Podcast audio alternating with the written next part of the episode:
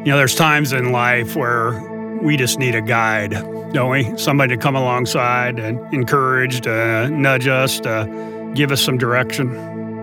Um, reminded of this moment Moses had in, as he was leading the nation of Israel, the Hebrew people, through 40 years in the desert. And they were coming to the latter stages of that time when they were starting to go through some places they'd never been, through parts of the desert that Moses had no idea about. He needed help. And uh, God certainly was that guy. There was this cloud that says, when the cloud would move, Moses knew it was time for them to move, that God was directing them through this cloud. But there was also a moment in that story where he needed a physical guide as well. And I believe the guy's name was pronounced correctly Horab, who Moses pleaded with. He wasn't a Hebrew, but he knew that part of the desert well. And Moses pleaded with him to stay with him. In fact, he promised him a place in the promised land when they arrived for he and his family if he'd stay with them. And Horab did do that and help guide them through some of the obstacles and and the journey through that part of the desert that Moses wasn't familiar with. It took both. God supernaturally led them, and He provided a guide as well that helped guide them through it. I don't know who that is for you as you think about that and who that has been for you. I think of uh, this time when I was younger. My dad certainly provided that for me. He died when I was 26, but uh, he gave me the nudges and, and the questions and and provided kind of a roadmap for me at times, but often he let me just figure it out myself. And one of those times was after I graduated from high school. I went out to Colorado to work because I didn't see myself farming even then, and went to work at a restaurant out near Crested Butte, Colorado. It's where I first fell in love with that area. And I decided I would drop out of going to the University of Nebraska and go to this mountain college town in Gunnison, Colorado. And he said, Well, you can do that. Go for it. I mean, we're not going to help you with that. You're on your own. So why don't you take the summer to figure that out? And it was a little bit of the school of hard knocks to say, kind of nudged me and didn't say, don't go out there because I could go out there and really love it. He said, go out there, experience it, but just know we're not going to financially help you or otherwise. If you decide to do that, you're on your own. Go figure it out. And I did go out there and decided maybe that wasn't the best place for me. Maybe I needed a little more help at that time and a little more closer guidance. But it was one of those times where he gave me that nudge that I really needed. There's this passage here in Isaiah 40 that talks about God coming alongside us, giving us strength when we need it. Latter part of this passage, Brian going to read says, We will mount up with wings like eagles. We will run and not get tired. We won't get weary that He's going to guide us along the way. So let's just enter into this and see what God may have in store for you and I through this passage in Isaiah 40.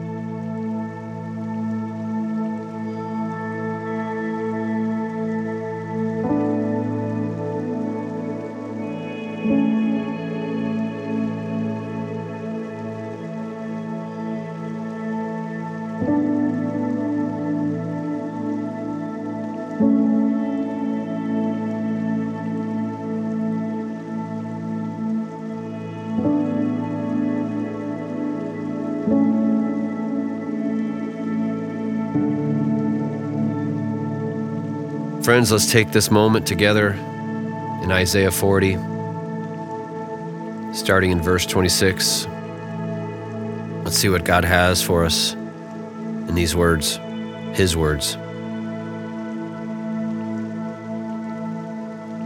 Raise your eyes on high and see who has created these stars, the one who brings out their multitude by number. He calls them all by name. Because of the greatness of his might, and the strength of his power. Not one of them is missing. The everlasting God, the Lord, the creator of the ends of the earth, does not become weary or tired. His understanding is unsearchable. He gives strength to the weary, and to the one who lacks might, he increases power. Though youths grow weary and tired, and vigorous young men stumble badly. Yet those who wait for the Lord will gain new strength. They will mount up with wings like eagles. They will run and not get tired. They will walk and not become weary.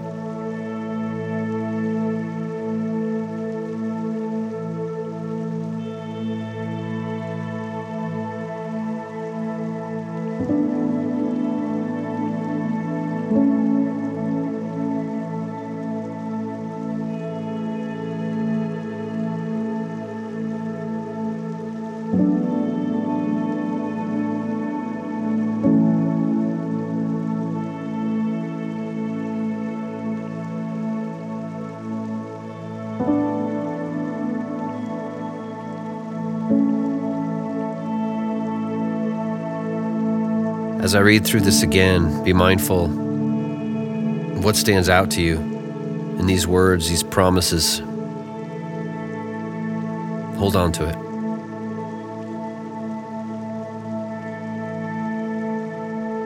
Raise your eyes on high and see who has created these stars, the one who brings out their multitude by number. He calls them all by name. Because of the greatness of his might and the strength of his power, not one of them is missing. The everlasting God, the Lord, the creator of the ends of the earth, does not become weary or tired. His understanding is unsearchable. He gives strength to the weary, and to the one who lacks might, he increases power. Though youths grow tired and weary, and vigorous young men stumble badly, yet those who wait for the Lord will gain new strength. They will mount up with wings like eagles. They will run and not get tired. They will walk and not become weary.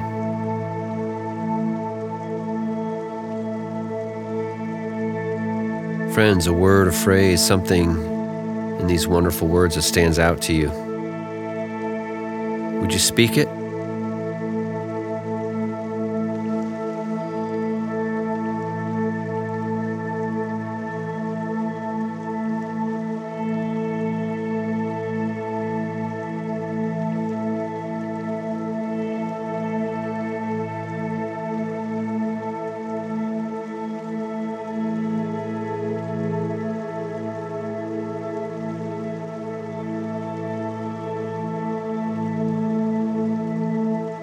As I read this the last time,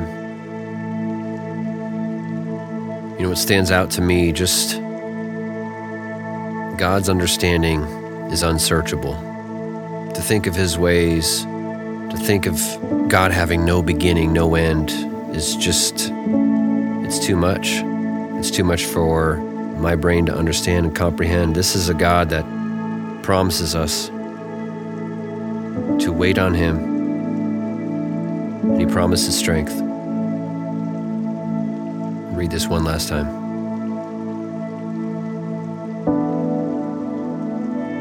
Raise your eyes on high and see who has created these stars, the one who brings out their multitude by number. He calls them all by name. Because of the greatness of his might and the strength of his power, not one of them is missing.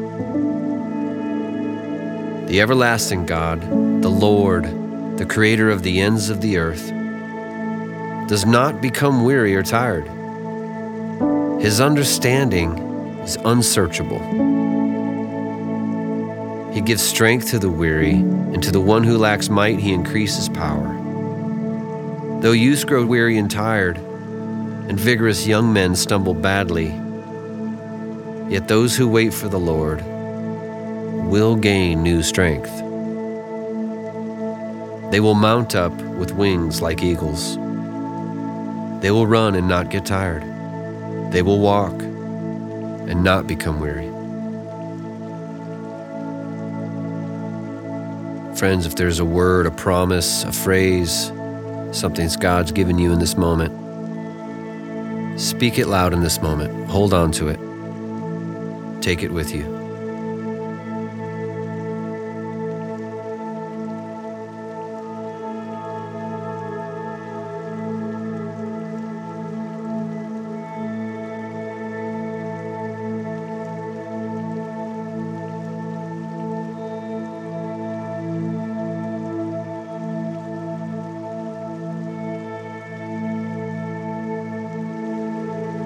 I love that passage. It's so compelling and part of it is, you know, the imagery of an eagle as well is so compelling and inviting. Right. I read this, uh, I may have heard this before, but I just read this over the last couple days of how an eagle trains its young to be free, to learn how to fly. So they build this incredible nest on high ground that no predators can get to, uh, way up, often on the side of a cliff up high, and they keep them safe and feed them. And, but when they get to a certain age, the mother eagle nudges each small bird to the end of the nest and pushes them out the nest. And they fall, you know, down this cliff, and then the eagle swoops under them and catches them before they hit the ground and takes them back up to the nest. And she will do that again and again until those baby eagles learn how to fly. I mean, a couple things come to mind when I think of that. Terrifying, right? Get pushed out of the nest and you're falling to certain death. Who knows what could be going through a bird's mind, right? But that sounds terrifying. And then she swoops under just in time and catches them on her back and then this assurance of safety. You got to think by the second time, they know they're going to be okay. They're going to get caught eventually. And then, however long it takes till they eventually hit their wings and learn to fly themselves. That's that's pretty crazy when you think about. And that kind of comes to mind as I think about that passage for myself. There is times where God's got to give us that push, and we just kind of got to figure it out. I mean, He's going to be with us and the promise of those words are we can run and not get weary. We can have strength as we need it, but there is times a good guide, someone that's really trying to help you not only take you through an area, but actually teach you how to get through an area yourself as well, will give you that nudge and let you figure it out. And I think God does that with us, often has throughout my life. So I'd encourage you to go back to that passage, read it again yourself kind of get that imagery of the eagle in mind and, and see where God takes you. Peace, friends.